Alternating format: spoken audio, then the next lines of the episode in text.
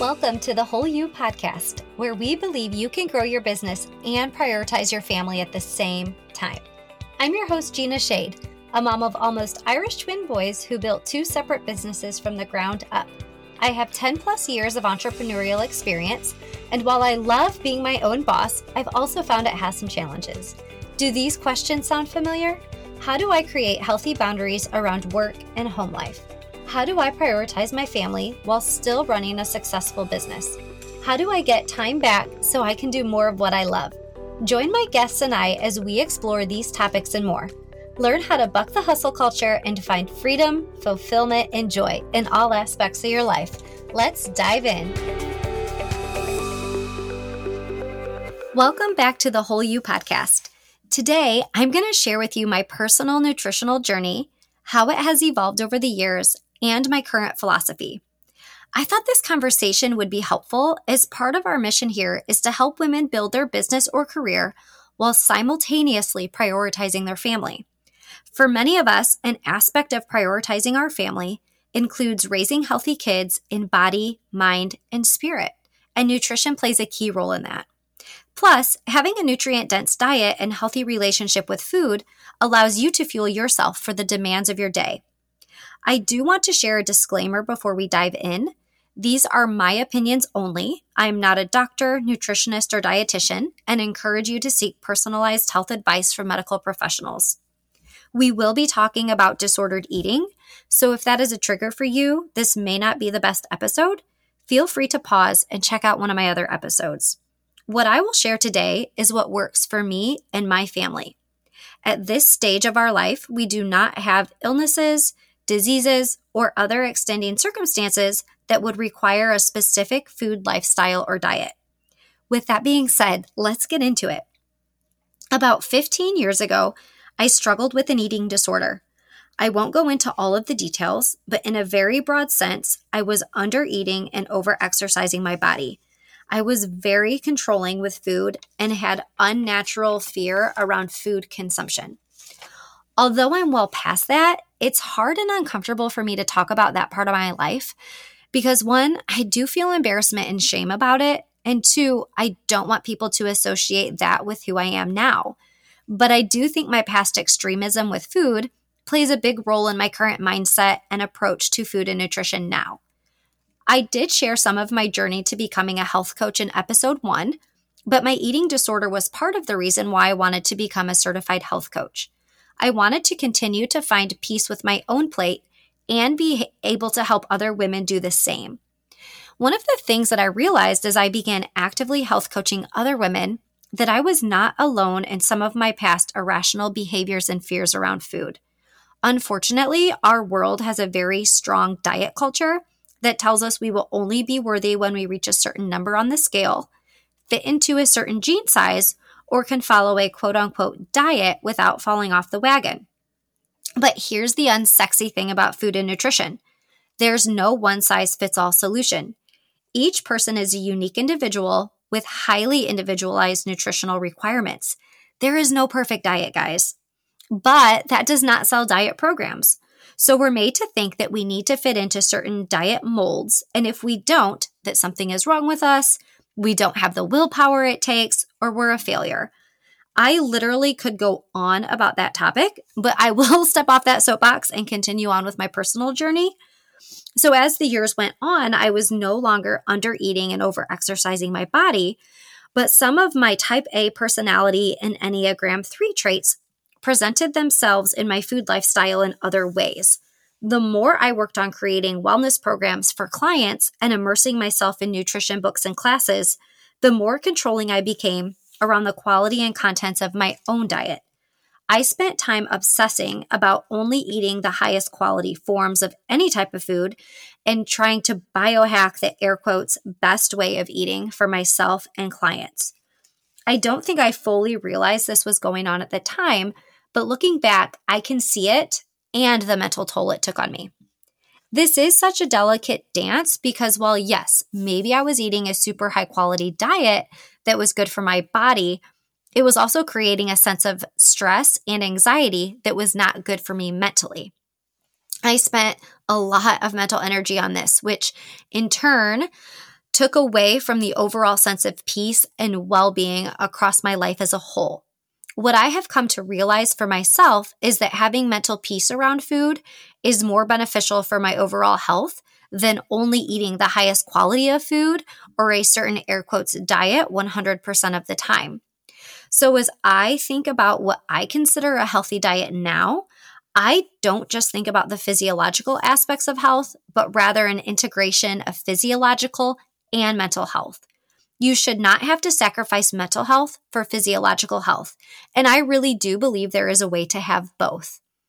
Eating healthy for myself and providing healthy options for my kids is important to me. And I will share some guidelines for that here in a minute.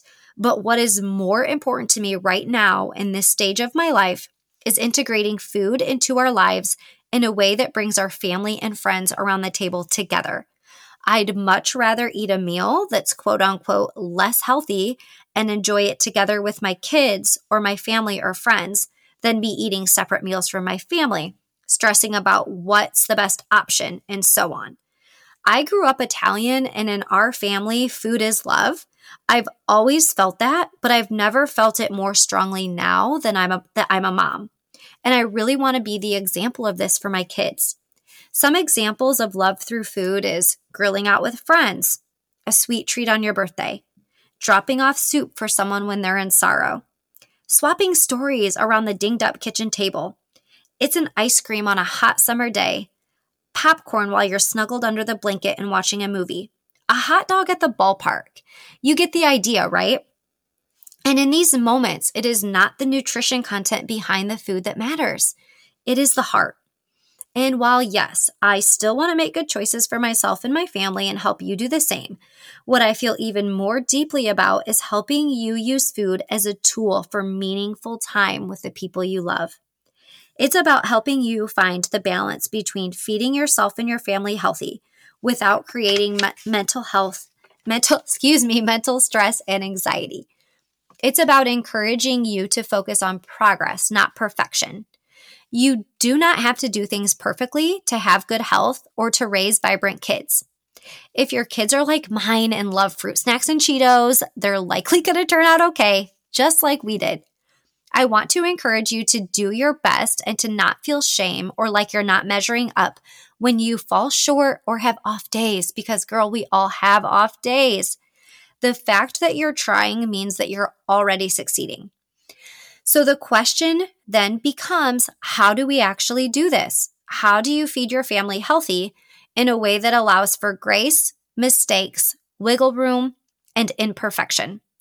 I really feel like it's been part of my life work to figure this out, to find a way of eating that encourages nutrient dense food to be consumed without having to pigeonhole yourself into a cultural diet, battle an all or nothing way of eating, or foregoing the finer culinary things in life. You know, like red wine and brownies and ice cream. Those are my personal faves, anyways. I have coined this way of life, the 90 10 life, and it's exactly what my 90 10 life cookbook is based on. The 90 10 life is not a set calculation, it's more of a mindset. It's a focus on eating nutrient dense foods 90% or most of the time and leaving a little wiggle room for the 10%. Now, full transparency, before kids, I really tried to live out the 90 10. Now it's a little more like 80 20 for me. And let's be real, sometimes it's like 70 30 or 60 40, but the intention is still there. The idea behind the 90 10 life is that you try to make good choices most of the time, but also have that wiggle room of grace for yourself when you want to enjoy a treat, a healthy choice isn't an option, or your kids just won't eat the damn veggies. This is truly the framework I try to, to personally work from and teach my kids.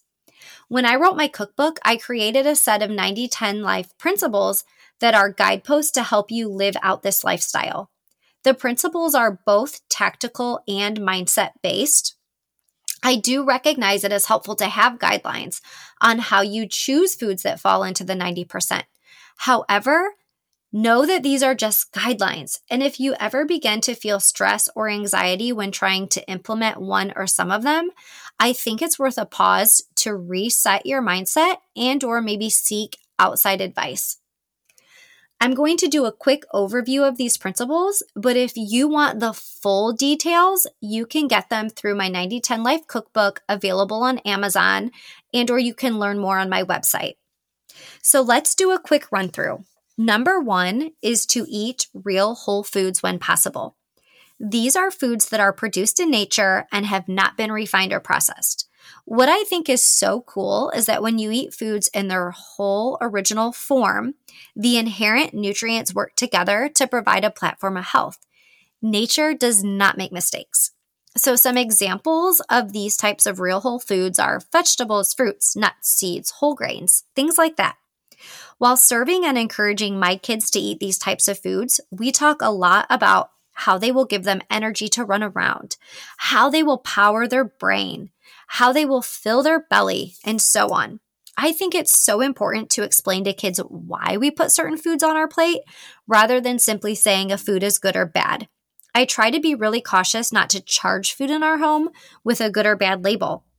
I really think that adds to the problem of diet culture in our country.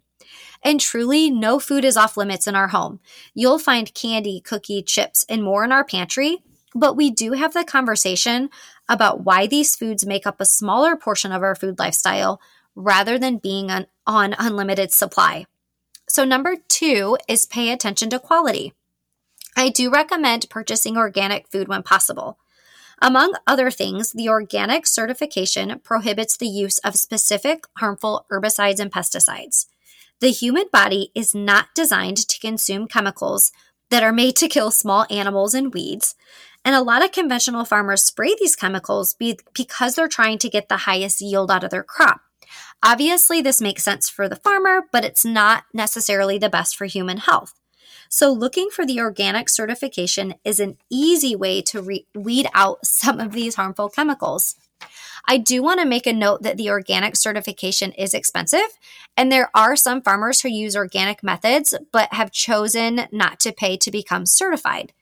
This is my encouragement to you to get out to your local farmers market and meet the farmers in your community and talk to them about their farming methods. I promise you, someone who is out at a farmer's market stand is usually very passionate about their food and talking about how it's grown. I also realize that organic food is more expensive and may not be realistic for everyone, especially with the rising cost in food as of lately. But don't stress if, if organic is not possible. You really can work to prioritize which you bu- which foods you buy organic and which you don't. Not all fruits and vegetables bear the same toxin load. Some are higher than others. When it comes to figuring out how to prioritize these, I recommend looking up the EWG Dirty Dozen and Clean 15 list. The Dirty Dozen is a collection of fruits and vegetables shown to have the highest level of residual pesticides and herbicides on them. And the Clean 15 is a list of fruits and vegetables shown to have the lowest le- levels of residual pesticides. So, prioritize the Dirty Dozen organic and then opt conventional for the Clean 15. I also always recommend washing fruits and vegetables before consumption. This also helps to remove residual chemicals that have been sprayed. When it comes to meat, seafood, and dairy, the most nutrient dense forms comes from animals raised in their natural environments. So you can look for words like pasture raised, grass fed, and wild caught. But honestly, if this section on quality feels overwhelming to you, just stop right here, go back to eat real whole foods, and don't overcomplicate things. It's definitely okay to take baby steps. So, number three is to eliminate scary ingredients. Scary ingredients are ingredients that do not beneficially serve your body and have the potential to harm you. These ingredients are manufactured and do not exist in nature. They are generally added to a product during processing and include preservatives, flavor additives, artificial food dyes, artificial sugars, trans fats, and conventional vegetable oils. An easy rule of thumb is if you cook with it in your own kitchen, it passes, and if not, skip it. In my cookbook, there are specific prompts that will help you pick out and eliminate these scary ingredients. And these principles really do work together because think about it. If you're eating more real whole foods, then you're going to naturally eliminate some of these scary ingredients that are found in processed foods. Number four is break up with sugar. Sugar contributes to the development of multiple chronic conditions, including obesity, type 2 diabetes, and heart disease. The American Heart Association recommends no more than 6 to 9 teaspoons, which is 25 to 38 grams, of added sugar per day. Added sugar is sugar that has been added to food during processing, and this is very different from natural sugar, which is inherently found in a whole food. Many Americans are consuming well beyond the recommended limit for added sugar per day. And interestingly enough, it lights up the same receptors in the brain like drugs like cocaine and heroin do. So it is no wonder we can so easily become addicted to it. And it's also no wonder that you can definitely see a change in your kids after they consume it. Added sugar can be found in yogurt, condiments, sauces, cereals, granola bars, and much more. A good place to start is by checking sugar content of the foods you're eating by reading the ingredient label. I understand your 10% may include added sugar. I mean, mine sure does. But working to reduce it in your 90% can yield health benefits over time. In my cookbook, I do have a list of names that sugar hides under in ingredient labels, which I think you'll find super helpful. Number five is give yourself grace and let yourself be a beginner. Learning to cook new meals selecting new grocery products, and creating a healthy food lifestyle and mindset is a continual journey. If you make a mistake, buy the wrong ingredient, burn a meal, give yourself grace, girl, instead of beating yourself up or throwing in the towel. Everything worthwhile takes time, and the only way to learn is by experience. Number six is make friends with food. As we've talked about, diet culture doesn't always have the best impact on people, not all, but many people have a negative association with food. In general, they think food will make them gain weight. They try to restrict calories to an all time low, reduce portions, eliminate macronutrients, take weight loss supplements, and more. While this may be necessary for certain subsets of people, this does not generally result in a healthy body, mind, and spirit. Food is your friend. Food is to the body like gas is to a car. You need it to run. Think less about the calories and more about the quality. And number seven is trust your body. Your body knows what it needs best. Give yourself extra nourishment on days you feel hungry. Rest your body on days you are tired. Exercise on days you are craving movement. And spend time with friends when you desire community. You will have more joy and peace in your life when you listen to your body. So, just to do a quick recap of the principles, Eat real whole foods, pay attention to quality, eliminate scary ingredients, break up with sugar, give yourself grace, make friends with food, and trust your body. So, friends, hear me when I say finding a nutritional lifestyle that works for you is an ongoing journey. I hope that you found my own journey and philosophy helpful, and maybe you can take a tip or two that resonated with you most and implement it but either way, I hope that you see food as something that can not only nourish your body, but that can bring you together with your loved ones around the table in joy. As always, thank you for tuning into today's episode. I'm so glad you were here. See you next time. Quick question before you go Have you been in a rut with your skincare routine? I'm offering podcast listeners a complimentary discovery session where we'll talk through your skin type concerns, and a list of potential great fit clean beauty products. As a certified health coach and a mom, when it comes to my skincare and makeup routine, I not only seek out safer products, but ones that actually work. That's why I love Beautycounter. Simply use the link in the episode's description to book your complimentary consult today.